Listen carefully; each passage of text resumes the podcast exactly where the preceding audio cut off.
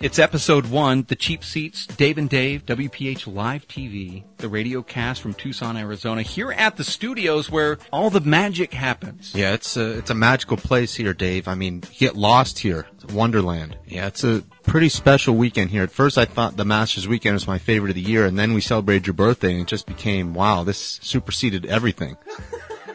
This radio cast that we have today mm-hmm. is going to feature Salt Lake City previews. We're going to mm. talk a little bit about that. That's coming up here in just a few. In fact, right around the corner. So, we're not just going to talk about magic and your diet and the double layer chocolate. I would rather.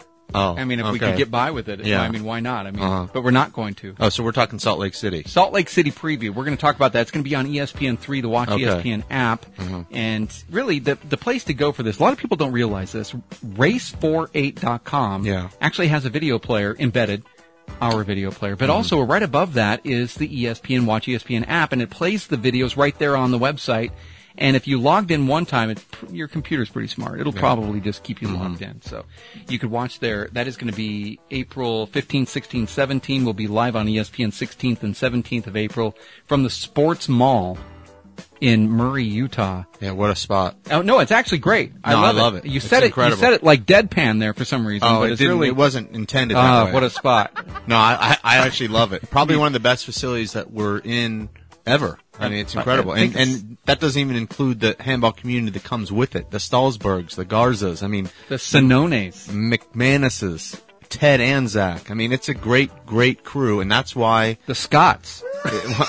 that's why it's the players stop. I mean, this is the one the players look forward to year after year. And Dave, we made our first trek through Salt Lake City on our bikes actually in 2008 and we haven't missed a year since. Yeah, I mean, it was uh, it was Mr. Fendrick actually Yeah. showed up Right. to our. Uh, I guess it was the coming into the city party.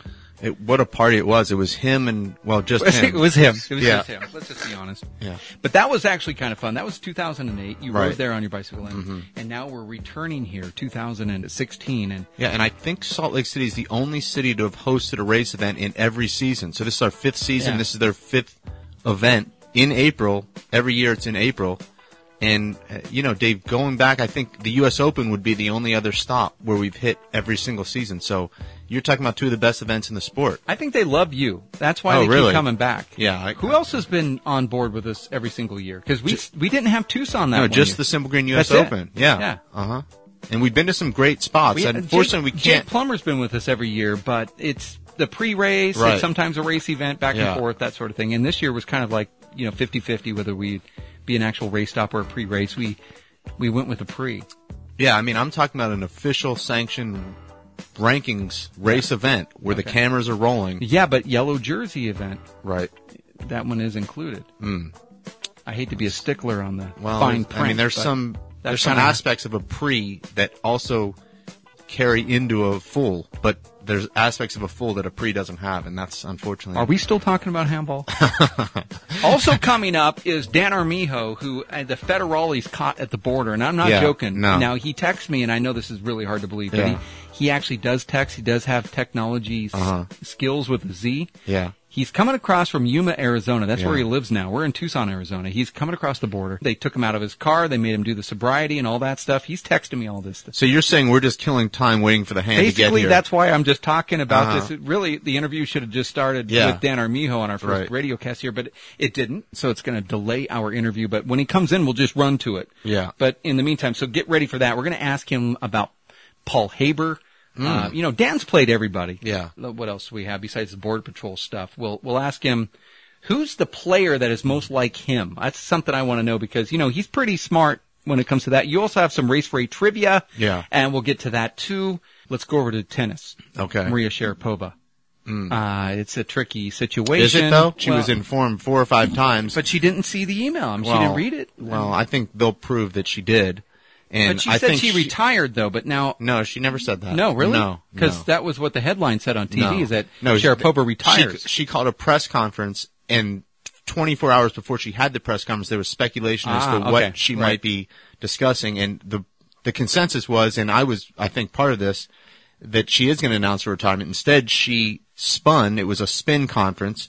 A press conference, as you know, Dave, is where you take questions from the media. She didn't take any questions. She came in, she read a statement that was full of inaccuracies and falsities, and and now she's going to try and run with it and see what her legal team can do. You know, they're going to have a hearing in a couple of months, and we'll see. Yeah. She'll probably be out for at least a year. You can tell I don't know a lot about tennis just by hmm. I brought up the question. Yeah. Really, no clue. Hmm. Really, what you're talking about. Well, I'm just what- interested in the health issues that she was being treated with with this Yeah. particular drug that she never seemed pretty announced. healthy to me. But you know, I guess some of those might have been mental. I, one thing I can tell you about tennis is that you never marry a tennis player because love means nothing to them. Oh, It really does. Yeah. Let's talk about handball. Well that's, done. That's why.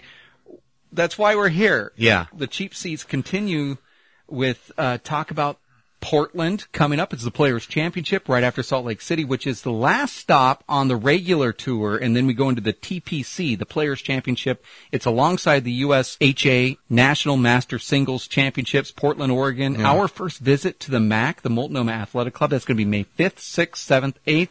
WPH events start on the 6th, so that'll be a Friday, and we're pretty flexible when it comes to the schedule. They have the women's pros led by Catriona Casey, the number one from Ireland, and then Paul Brady, of course, from Ireland. And well, if you if you're coming from Ireland playing also in the 40s, you're also probably the favorite. But mm-hmm. right now we also have Marco Chavez and Naty Alvarado who will be attending those. You, you find it odd that Naty Alvarado, you- you know, one of the greatest players to ever play the game, most consistent uh, top semifinal finisher in pro history, not just WPH, but really in the times that we've seen him over 22 years or so, so consistent making to the semis. Do you find it odd that when he gets into the seniors, he finds it just like it was before, where he's not winning every single one of those senior stops? Well, it is shocking because you would have thought, based on how Naty has played and dominated all the players in that senior field, that he would just kind of run away with every senior title, but it hasn't been that way. He's had a couple of losses in the seniors, really to his arch rival, Marco Chavez, who had never defeated Naty in 20 years of pro play until that race for eight stop in Houston 2014 and since then Marcos has beat him two more times so three wins in the last year and a half against Naty and Dave Naty not entered in Salt Lake City. If he doesn't enter Salt Lake City, he'll come into Portland with no race for eight ranking, which will be a first because he's been in the top eight. He just drifted out of the top eight because of some injuries and not participating this season. But could you imagine Dave seeing a race for eight ranking list without his name on it? Because for so long we thought, well, he's going to retire. And then I think you kind of just resigned yourself. No, he's never retiring. He's going to be in that top four, top six forever. And now he's, he won't be. really one of the true pro players Yeah. In the history. And, and speaking of another pro player, this guy, 30 plus years on the pro tour, Dan Armijo, it, it's now rumored as I read my text Mm-hmm. Yeah. messages, which is, by the way, legal to do inside of a building in Arizona. Oh, okay. They take, there's so many other laws that you can't, but that's, that one is actually legal. I know. Yeah. It's hard, hard to believe. But anyway, he's right around the corner. So he's near, um, I guess, uh, he said, Casa Grande, which I, Oh. might be So- a little further than I thought. So he did get out of his car then to text, is what you're saying? I I'm not speculating because I'm not a speculator. Yeah. But I do know that I got a text message. Maybe he's traveling with somebody. He's oh. going to play Sean Lenning while he's in town, Oh. Yeah. Luis Moreno while he's in town. He's going to play you, and I don't know if he's going to play Abraham Montijo, but why not? right. So he's going to be here for a couple days. We'll have a chance to talk Yeah. to him coming up in just a few. Salt Lake City is also right around the corner. In fact, it's just right upon us. It's going to be on ESPN. Obviously, Salt Lake City is the one that we all look forward to. It's it's such a great stop, but the underlying narrative there is Paul Brady can't seem to win there. Much like his countryman Dave Roy McIlroy, who you and I watched in the match play at Dove Mountain just up the street here in 2014. McIlroy can't seem to get that Masters to finish off his career Grand Slam. Paul Brady has played in Salt Lake City twice, never made it beyond the quarterfinals. Now, I don't know how you can explain that. It, he lost to Mondo Ortiz in 2014 in a tiebreaker. 2015, he comes back as the number one player and has that leg injury and forfeits in the round of 16. So he'll be looking to kind of put that curse behind him, that Salt Lake City curse. And I don't know if it's the air, Dave, or or just some some bad luck and some good play from his opponents that has kept him from that title. I I mean, you know, he wants to put on that smoking jacket, Dave, that Matt Stallsberg That's and true. Dom Sinone love to don on the winners. Yeah, and it looks really good with that yellow jersey. You know, Right. yellow and purple. Back to Paul Brady. Yeah. he can't get past, but I don't think that's really the biggest headline. Although it would be nice, he knows that he's going to get past that first round and, and break that tradition that he's created upon himself. Yeah. Uh, the bigger question is, who's going to be the next Paul Brady? Well, Dave, I know you've said, and you've said this since 2012, that you believe Killian Carroll is that next guy. And we've seen flashes of that from Killian this season. He was just outstanding in New Orleans, where he survived three tiebreakers en route to the final and gave Paul a really good match there in the final. That was Killian's first and only race for eight final appearance. He's coming in, Dave, kind of, we don't really know what to think about Killian. He didn't look great in New York. He did make the semifinals but he didn't really look like himself against Mondo Ortiz, who just took him out of his game completely. Now those two have played four times this season, Mondo and Killian. They've split those matchups, but in the matches Mondo's won, he just looked like he was in another league. Yet Killian still defeated him twice. So Killian, you'd have to say, Dave, with his age, with his pedigree and his work ethic, probably the guy that's going to be coming up in his early 20s that has a chance to become that next number one guy. Okay, so I, I'll, I'll just write his name down here. Say that you slightly agree with me, or but it's it's a lot like golf, Dave, where you know you've got Jordan Spieth and Rory McIlroy and Jason Day, who are all great players, but they're not Tiger Woods circa 1997 to 2009. They're very good players, but I don't see a guy coming up that's going to be Paul Brady okay. or Dave Chapman. Not yet. It is the next great champion in handball going to be a pass artist or a kill shot artist? Well, I think if you look at all the greats, they've all had both components of their game. They both could change gears and hit all the shots. You've never really seen a one dimensional player really dominate the sport. You've seen them really good, but I don't know that, eh, you know, you see Naty Alvarado Sr., who could do everything on the court, power, hops, passes, kills, both hands, speed. Dave Chapman, a very underrated offensive player who, when you're in there with him, you feel like he's flat killing everything, but you know that he can go to the roof. And Paul Brady's very similar. In fact, Mr. Carl Obert, Dave, who's won 92 national titles with his brother, told me that Paul Brady doesn't even shoot much with his right hand. Yeah, he goes, I agree. He goes in there and, and he warms up hitting flat rolls with his right hand. Then you go in there and he rarely shoots the ball with his right. He'll just pass you and keep the ball alive. And he's like Steph Curry. Before the game starts, he's at the half court. Yeah and just you know draining buckets and to let you know that he can do it. But uh-huh. he's really a pass guy. Yeah, I had I had lunch with Paul Brady one time, mm-hmm. and it really dawned on me that he really was more of a pass guy than mm. a kill guy. It took him 20 minutes to give me the salt.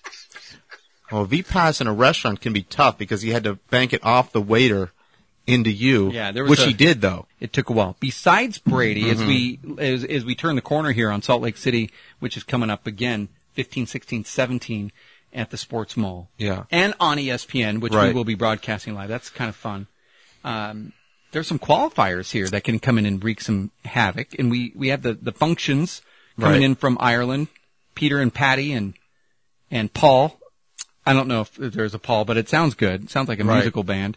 And, yeah. and then we also have some other guys like well, John you know, Iglesias and Cordova. The, the Funchions are going to be interesting because they did come to Pittsburgh for the RFC a couple of years ago, and very impressive players, both of them. I don't know which one is better, um, but I think Peters had a little bit more success on the Irish senior scene. But Peters a guy that I think will do a lot of damage in that qualifier and maybe even into that main draw because he's he's got that very solid Irish background. He's very competitive, and you know I could see him knocking off a top qualifier and, and going into that main draw and, and doing damage. So, you know, you talk about some of the other qualifiers. Luis Cordova has just been playing really great handball, Dave. And now in his, well, his fourth season, but the fifth season on the tour, probably playing the best ball he's ever played coming out of Pensacola, Florida, still uh, calls Juarez his home. John Iglesias, who you mentioned, Dave, has been up and down this season, was great in Houston, but hasn't won a match outside of Houston all season. If you can believe that, he's played in every stop and only advanced to the round of eight one time, and he's lost his first round and first playoff match in all the other stops. So he's kind of a, a guy that's hard to figure out. And we're seeing a lot of that even in with the elite guys. You're seeing guys like Luis Moreno, who's now lost in every round this Yeah, season. I saw mean, how do you stat. explain That's that? I mean, he starts off the season with the finals at the U.S. Open with a couple great wins against Nash and McCarthy. He goes to Tucson and just didn't look anything like himself, losing to Killian Carroll in about 20 minutes, 15 to 5, 15 to 4. He loses in the first round in New Orleans. He loses in the semifinals in both Houston and New York. So you don't know what to expect from Luis Moreno. He's, beat lost in every round. That's Yeah. I, you know the stat that I want to see, and I know we don't have it available now. Yeah. But if, if you're going to look at on the race rate tour since the history of the inception of uh, of, of the tour years back five years ago or so. Uh, uh, he's won first. He's won second. Yeah. He's taken third. Right. Fourth because either a loss or tying for Yeah. third. Uh, fifth, sixth, seventh. Has he won? Yes. Right. I mean, ha- ha- what other openings does he have that he hasn't hasn't already achieved in those five years? He has not taken 13th. Oh wow. So So he has taken 11th, where he lost in the first round in New York 2015, and was given a forfeit into the semifinals of that playoffs, where he lost to Daniel Cordova. He, not sure he's taken ninth. I'd have to look back, but I'm pretty sure that he has not taken ninth because I remember him only losing in the first round twice, once taking 11th and once taking 10th, both this season. So what do we do when when he fills the the sort of like a bingo card? Yeah. Right. Right. What He- what gift do we give the person who picks the date and the tournament and the time and all that stuff? Thousand bucks, I would say yes. or do we just give him one of those American flag shirts? Now, a guy that hasn't gotten much press this year, Emmett Peixoto, Dave, who's not really had the kind of season that we've seen from him in the past couple of years. He's had some tough draws, but if you watched him against Luis Moreno in New York, and I know that you did, it was He a patriot. fourteen to one. Yeah, it was a patriotic match. Luis was was wearing the American flag, and Emmett looked unstoppable, up fourteen to one. He goes on to only score about ten more points in the next two and a half games. How do you explain that, Dave? Uh, I think Emmett's getting older, and he just ran out of out of steam, and and Luis was not awake yet. When Yeah. We've seen that before Right. from Moreno, where it, it, he just, you know, he wants to be a fast starter, and it's in his brain. And I think if the yips do happen in handball, that's Uh-huh. where it does because he gets into his own head just a little bit. And uh, you, you see him. Remember at the U.S. Open, he would just show up right when it was time Right. to play, and and warm up until the referee told him it was time to play. Yeah. Uh, so I think he's trying to modify that and just do different things because it's not working for him. Yeah. I, I really don't know, but I, I think he's a slow starter traditionally. He tries to do different things to try to throw that out, out into the mix and, and, and New York was exactly that.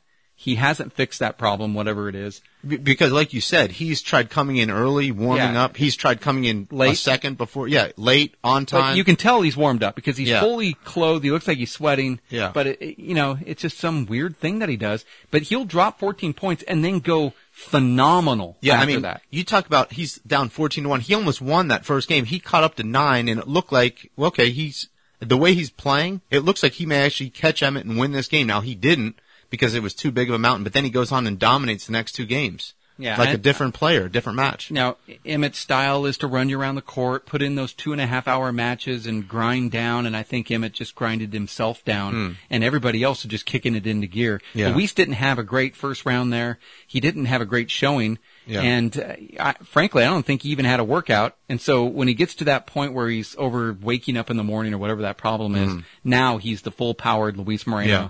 And you've got a guy like Emmett who's really put in a lot of battle uh, scars and battle work in already on the tournament and a lot of hours, and it's just kind of a different kind of scenario there. Mondo Ortiz, though. Yeah, Dave. now Mondo was just playing outright crazy, and it really started with you know kind of a frustrating loss for him in the sim. Uh, excuse me, in, at the Simple Green U.S. Open of handball in the singles, but then he turned right around and. I I believe he played Paul Brady at the U.S. Open in singles. 21-3, 21-4. Yeah, it was terrible. Yeah. and and and I remember our pregame hype. We were like saying this could be competitive, Yeah. you know, and but it wasn't at all. And then Mondo comes right back around in the in the doubles, right. and was the star. I mean, he stole the show of that tournament. Well, and you know what people don't remember, Mondo and Vic lost the first game to McCarthy and Nash, who were the current world champions. They're down ten to one in the second game, and you're thinking, well, this is over. I mean, the world champions are rolling here.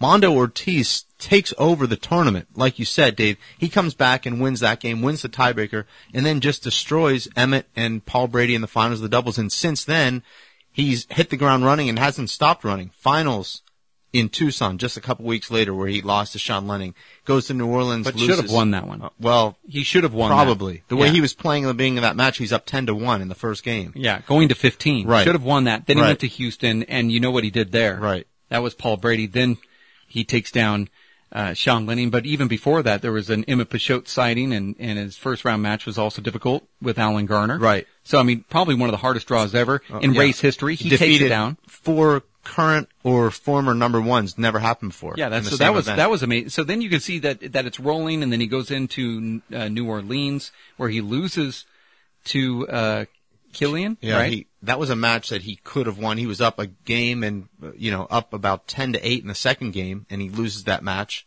and takes fifth there. New York, he goes on makes the finals where he gave Paul a pretty good game there in the final. it felt good. Yeah. watching it, and then now he's going into Salt Lake City, obviously, where he defeated Paul Brady. And Salt Lake is historically where he's played his best handball. He defeated Paul, like you said, last year. He made the finals really s- shockingly as the number six seed. He hadn't advanced to the semifinals all season, lost in the round of 16 twice, and then all of a sudden turns it on, defeats Luis Moreno in the semifinals there, and goes on to lose a very close tiebreaker to Sean Lenning. Yeah, it was, this guy can pretty much do anything he wants to do Yeah. when he wants to do it. And you know, just talking off air with him, he says that I just wasn't focused and work was getting in the way, and now I'm focused and I really like this and I feel good and that stuff. And then we found out from his sparring partner Marco Chavez that Mondo's playing two on one against Marcos and Vic Perez and some of those other guys, and he said, hey, his his mind is into the game now, so he's engaged. And anytime you see, because at the time we were talking about Killian Carroll, I was certainly mm-hmm. being the next guy. He's he's the one that challenged, and, and and by no means has he let us down. But we did not expect Mondo to all of a sudden pop his head. It, It's almost like Moreno said, "I'm going to take a back seat this time." Yeah. Uh, Mondo and Killian kind of were headline takers alongside Paul Brady, but but really the the the big one early on, and I think you just pointed it out the other day. Sean Lenning, one hell of a last 12 months. Yeah, I mean, it's been a he's he's a current world one wall champion. He's a current crossover, which is big ball and small ball three wall Mm-hmm. champion. Yeah. He's the uh, The current players champion, players champion, Mm-hmm. and there's one more that I'm missing. USHA three wall national champion. I mean, that's that's all just here. Right. You know, I mean, that's that's a 12 month period. And he also uh, he won a stop. He won the Tucson event, so he's also the champion of the Memorial. Mm-hmm. I mean, I'm sure the list goes on. Yeah, he did win the Milwaukee Open as well, which was a big event. Well, I mean, 190 players in that one. Yeah. yeah, absolutely. So he's having a great event, but it it seems like uh, it seems like his he's trending the opposite way now uh, off of his performance from New York. But you know, with Sean Lenning, you can never just say that. Well, it's hard to say trending when it's only been one event. We'll have to see what happens in Salt Lake City, but he was very consistent going into New York where he'd finished either first, second, or third in every start in the last uh, six events. He goes to New York and you know, didn't really look like himself, and we'll see if he rights the ship in Salt Lake City where he's, he'll be the defending champion. Now, obviously, he's the players champion. This isn't the players championship, but he is sort of still the defending champion, wouldn't you say? I mean, he won at this Oh yeah, but he will be the number two seed, which is just as good because that means you can't meet Paul Brady until the final. Yeah, yeah. So that so he's going to have. I, I'm, I'm hoping gearing up for just another great tournament. The the other people in the top eight that we haven't talked about. I mean, we touched on Danny Cordova just a little bit, mm-hmm. but you you're you're back, and now you're back. Mm. It seems like your back is better, which has led you to play more handball, and it seems you had a good event in New Orleans. Then you didn't do so well at the next stop, and then you did. You know, then you started playing well again in practice, and so you know, I think that's just the life of being a 37 year old. But Dave, what is it that that enables these handball players to continue to play at the top level into their late 30s and even into their 40s, where you don't see it in any other sport? Maybe once in a while you see a Tom Brady or Peyton Manning and they're playing quarterback, but you don't see a guy in the NFL who's in their late 30s or early 40s playing running back or receiver. I mean, it's you know you think well Terrell Owens could do it, but even in tennis, you don't see anybody that's out there older than Roger Federer who's 34. So, I mean, how is it that in handball that this seems to be, we see Marco Chavez, Naty Alvarado Jr., Paul Brady now getting into his mid to late 30s? I think it's just genetics. Hmm. And some people have it and some don't. You know, I mean, uh, we're, that's funny that you bring that up because we're going to talk to Dan Armijo about Oh, okay. that, some of that genetics and why he can stay around forever and play at Yeah. 53 years old. You played him in practice uh, a while back, and you're going to play him here again in the next couple of days. We'll obviously report on that too, Yeah. and it's unbelievable. Guess who's here? You know, just Over here. over yeah. Just get your headphones on here. He's here, Dave. So we're gonna we're we're gonna be you know talking to Danny. I know Yeah. Mm-hmm. you have some loaded up questions, and I don't want you to leave. Is basically what I'm saying. First qualified in nine 1986, Dan? Yeah. That's 86. The, Danny. That's the middle finger. Oh. That- Yeah. 1986 with the twist there. Danny, Yeah. you uh, you played everybody um, A little bit about Paul Haber for me. Let's just say you'd invite him into your house to to stay there during the tournament. The next thing you know, you're chasing him out because he's in bed with your wife. Speaking of going back in time, your style of play, it, you know, before I even played the game of handball and I hung out with some handball players, I would hear about this guy named the Hand that could get to any ball hit. You would track it down, but then do something with it, very creative, hit the ball off the back wall, dive forward, but they, they would blast a ball right at you and you just have the most quickest hands anybody's ever seen. It gave you the nickname, the Hand. And first of all, who gave you that nickname? Is that something you gave yourself, which is what I assume? And second question is, in today's player, and this could, you know, range back maybe five, ten years if you want to, name three or four guys that play like you. Well, first of all, the hand, uh, it actually has nothing to do with handball. I mean, why would it? no, I'm just kidding. Uh, actually, a guy named Bill Baker who uh, plays in Albuquerque, good player, uh, told me I need a a good uh, name and to Everybody needs one to, to yeah, good handle. We're still working on Dave Finks. So he came up. He was saying first he thought Danny the Glove because you get a glove on everything, and I thought ah, it's okay, but it doesn't really rhyme or it's not catching. It was okay. How about Dan the Hand? And I was like, that's it. Yeah. And everyone's been calling me the Hand ever since. You have like your own product line.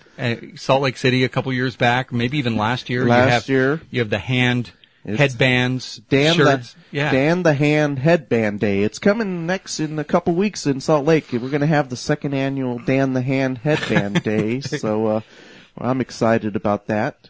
What do they do on that? Do They they have the city planner come out, the mayor, Well, and they. a, it's a big thing. It's uh, let's just say everyone in the crowd was wearing a headband. I the only that. people that don't know about are the front desk at the sports mall where they're Dan's taking the towels and cutting them up. writing Hey, hey, hey. hand They, they, them. they Yeah. know Hey, now. That's incriminating. Let's uh, let's delete that. They absolutely do know now. Okay. Uh, they're going to be wait. The police are going to be waiting for me at the club next time. Those towels are expensive. So what, the the player that is most like you, Mm, yeah. I would say on the court, not the the cutting up of the Well. I'd towel. say one of each. I'd like to know the the latter. I'll, I'll Yeah. admit it. Uh, first and foremost, the, the player that plays most like me would have to be Danny Bell. Uh, We're Danny Armijo and Danny Bell, so we're Danny A and Danny B. We're actually inter interchangeable. People would never know. They say, "Who do we got, Danny A or Danny B?" So uh, That's right- why that's why the federales were talking to you Yeah, down there on the border. That's why they're I'm- wondering which which one was it. I have a hard time getting into Canada because of stuff Danny Bell did. Yeah. so uh, it's, uh, it goes without saying. In today's player, though, uh, currently on the tour, which let's go a different way here. Which is the one that's most likely to go cut tournament towels and put their name on it? Ah, well, I'd have to go uh, another Danny, Danny Cordova. He actually does I like that. He actually tells me he cuts up towels just uh, in honor of me. That's pretty. And actually does play similar to you. He does. Danny, He- yeah. He's a, and he's another Danny. Yeah. It's a Danny C. Danny C. We got a Danny A, Danny B, and Danny C. Who would you who would you who would you rather that's play? classic. no, that's good. It's a. So is that your raw comparison on the court as well? Uh, I mean, because I don't think he's got the get ability that you do, but he is he's fast. well, he well he is a he's a got the scrapper. serve. He's a scrapper. He's built like me, but Yeah. he has a great great serve. But it's like your serve. I mean, But you always had a great hop serve, still do. yeah, both ways, both hands. Well, uh, I don't remember. I don't remember power like he has, but maybe I did. It's, Yeah. it's, no, it's very. faded. I played Danny a couple weeks ago, and it's very similar to your style from that match where you beat someone eleven to negative one. Very similar style, so I could see that. Yeah, well, yeah, in ancient history, yeah. Back uh, when I first started playing, I was playing against Fred, and you're thinking, what? Fred Lewis? No, Fred Flintstone. When I first started, yeah, we uh, we used to play during you know our breaks at the the at the rock rock factory. The, Now, Hand, you mentioned the old throwback style of Chapman. I have to ask you this because I get asked this a lot, emails and people coming up to me. Chapman in his prime versus Brady. People in talk his to prime. you.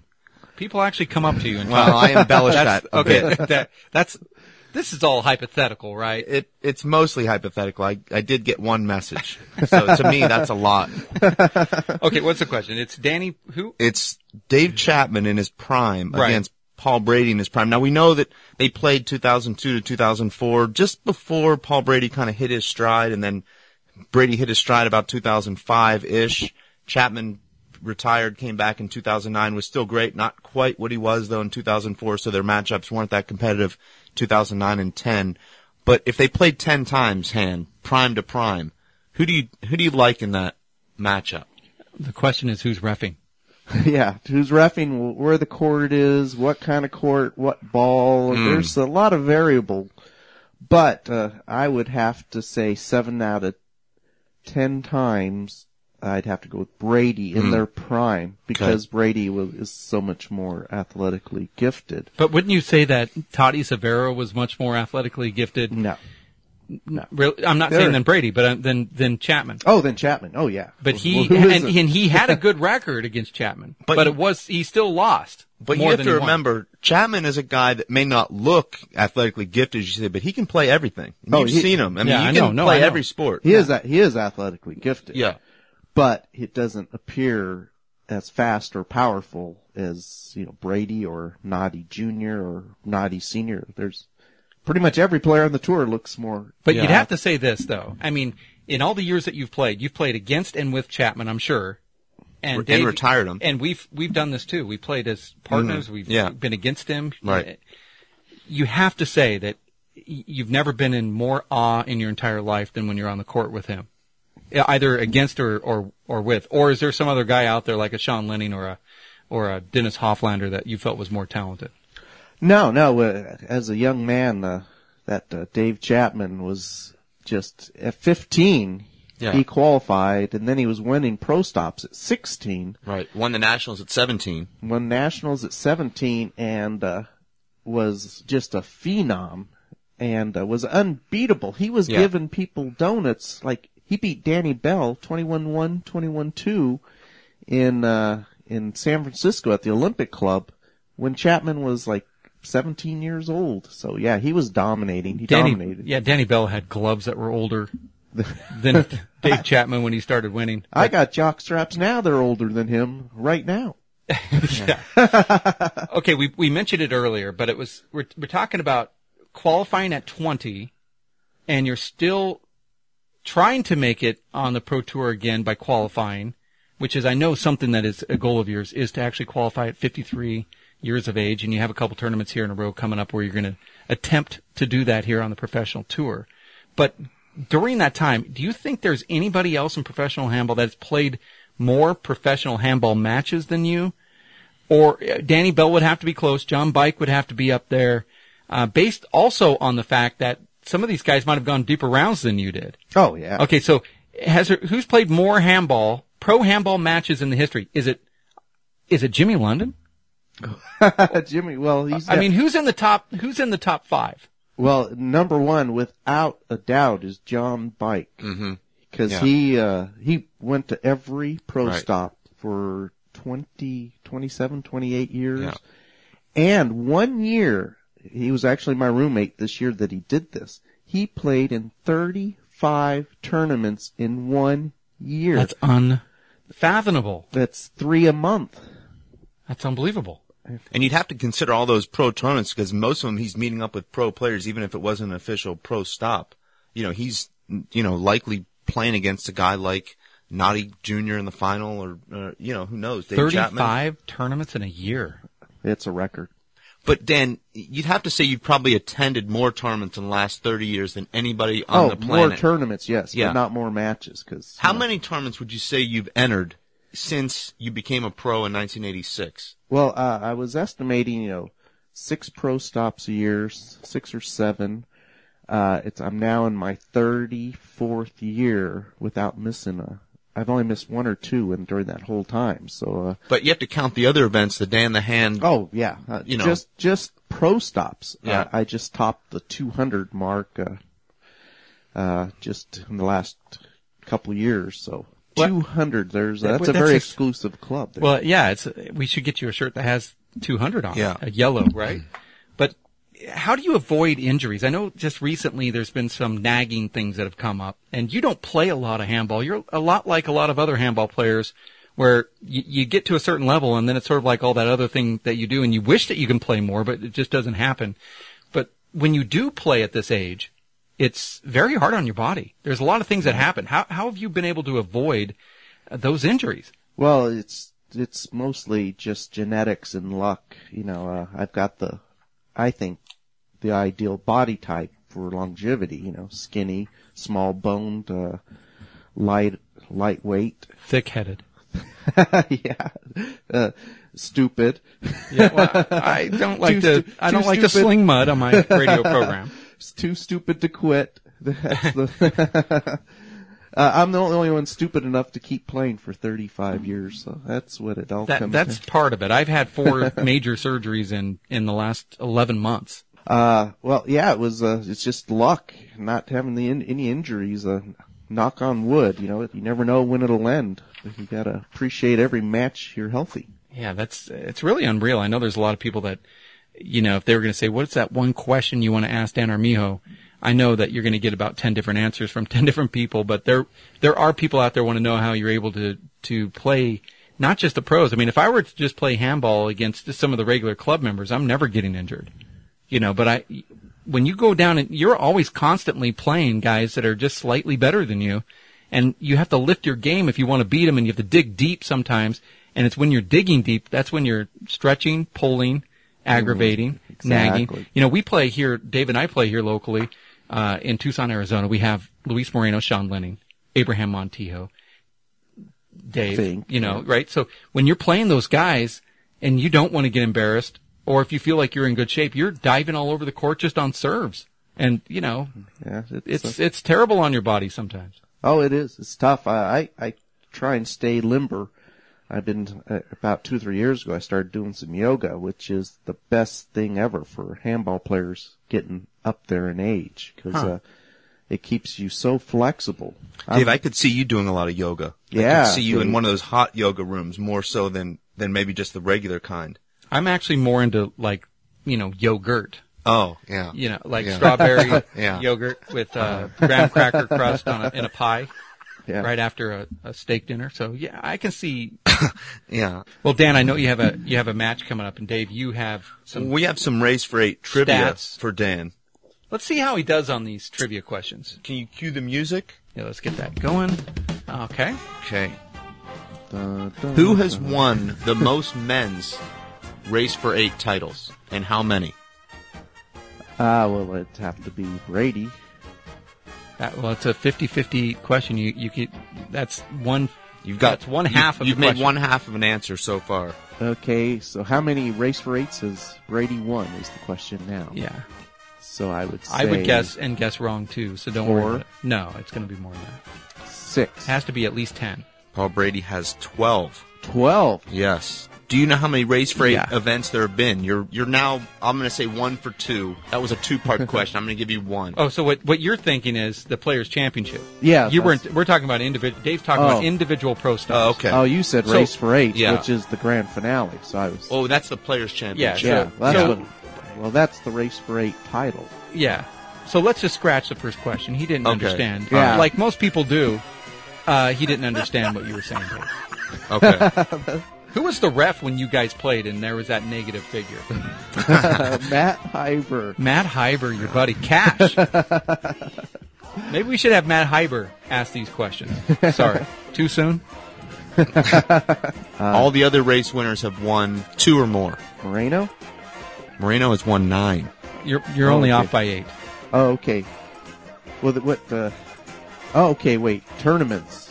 Who's only Yeah. won one? Oh, uh, I keep thinking titles. Okay, tournaments. Who's only won one? I would have to say. Uh, Can we control alt delete this interview? Fink? I wish. No. Alan, the blonde bombshell Garner. Garner. Youngest race for eight champion, including all of the tours. Now, obviously, it's probably not going to be the senior race for eight tour because you have to be 40. Although, you know, that's a possible guess. Men's, women's, and seniors. Who's the youngest player to ever win a race for eight title? Casey. That's correct. Oh wow, nice. Well done. That's Catriona Casey on the women's tour. Dave, let me go back a little bit. You Yeah. s- that, the previous question you said the only person he's only won one. Mhm. Mondo won two. That's thank you for correcting me there. This was Mondo is also only one one. Yes. Thank you Uh, for here, What Ha- kind, what kind of game are I'll we, take we running I'll here? take this over. This interview is who has qualified the most times in the history of the tour. Uh, Qualified now. Luis Cordova. That's correct. very Uh, impressive. I'm number two, though, guys. who do you think number two is? I would have to say uh, maybe Danny Cordova. Keep it in the family. No, I think it's Celesto. Who is yeah, it? it is Celesto. Celesto. Celesto has entered the most course. qualifiers, and he's qualified the second most number of times. And he's down by about one or two, right? yeah. Catching up.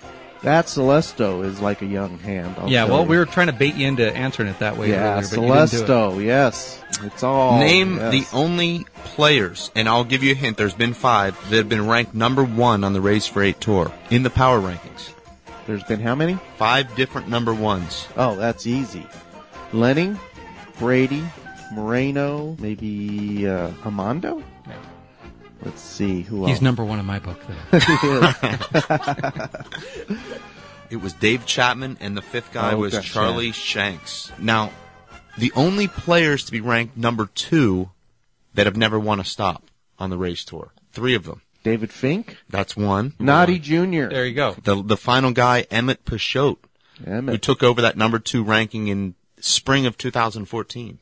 Emmett's never won a Nope. stop. Been to two finals, ran into Paul Brady both times. That is very surprising. Now, wouldn't you consider yourself and Emmett having just, there's a little bit of crossover on the type of play that both of you guys have?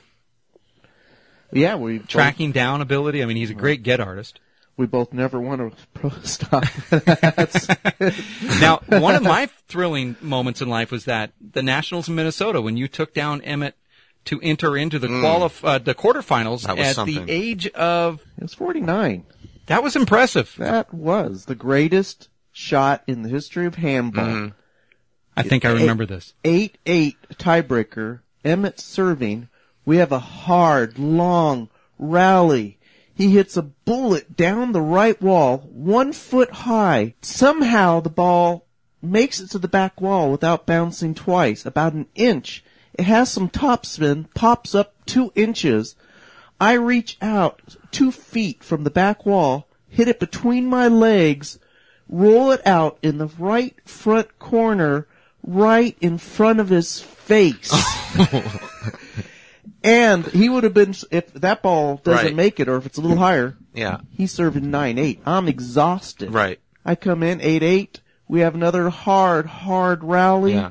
I'm actually blacking out during the rally. Uh-huh. I'm sticking my hand out, somehow getting my hand on the Yeah. ball and hitting great p- shots with my fist.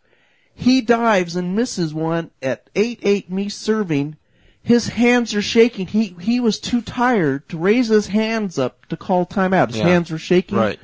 Hardest Unbelievable. match I've ever played in. Now, when But you're you- you're blacking out on the court. I'm blacking out. It was I the mean, I can see why the the feds were catching you at the. bo- I mean, I keep going back to this, but there are some good matches over the years. Uh, Well, you certainly have a long list, and I know you know we want to tap into that. I mean, there's a few uh, stories that we can't tell. Yeah, things that happen in New Orleans, I don't think will be New a part of Orleans. this. Oh. There's some stories there, right? Oh, 2002 Vegas Nationals. There's the story. That's, that's a good now one. Now that is a good story. That is a What good is our story. time? that might be on the bonus takes. I, that is a good Pay-per-view story. subscription. and I forgot all about that one. And I know we do need to tell it. But Oh, it can't be now. It can't be now. Uh, we only have just a few more seconds left, and and and then we have to go. But uh, maybe we can get you back in. I know you travel to Tucson regularly to come visit our studios here with the the World Players of Handball, WPHLive.tv, and then I know that you also pick up a couple games while you're here. But really, the main focus is just coming into the studio, and every time we get you in, we try to throw some headsets on you Yeah. which is kind of cool. Are you selfieing this? yeah. Well, This- why what- wouldn't I?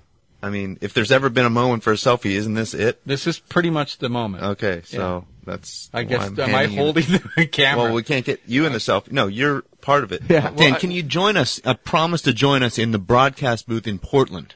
You got it. Okay. After you win the 40s, Yeah. uh, I guarantee we'll let you tell that story. Well, we'll have to give the broadcast an R rating. You know, we'll have to have one the- this podcast may not be suitable. for- TVMA. for- yes, mature audiences only. If I come in the booth, but yes, we'll do it. Okay. This is not rated E for everyone. Dan Armijo stopping by the booth here uh, and giving us uh, a quick chat on a beautiful afternoon in Tucson, Arizona. Thanks, Dan. Thank you guys.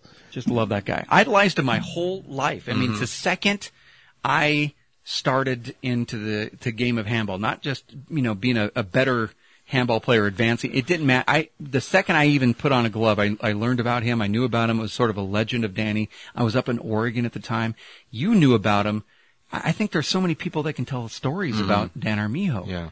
And uh, Danny just down the hallway, second one on the left. Has to use the little boys' room, I guess. And after- ironically, Dave, you and Danny are part of my favorite Armijo story. You were so in awe of him, why don't we just talk about that? so much I don't understand. idolizing him that you ran to the elevator before you could even shake his hand. Dan's here. Shh, shh. Oh. Okay, so we're, it was a great visit with Dan. He's Yeah. back. It's Uh-huh. nice seeing you again, Danny. Let's get.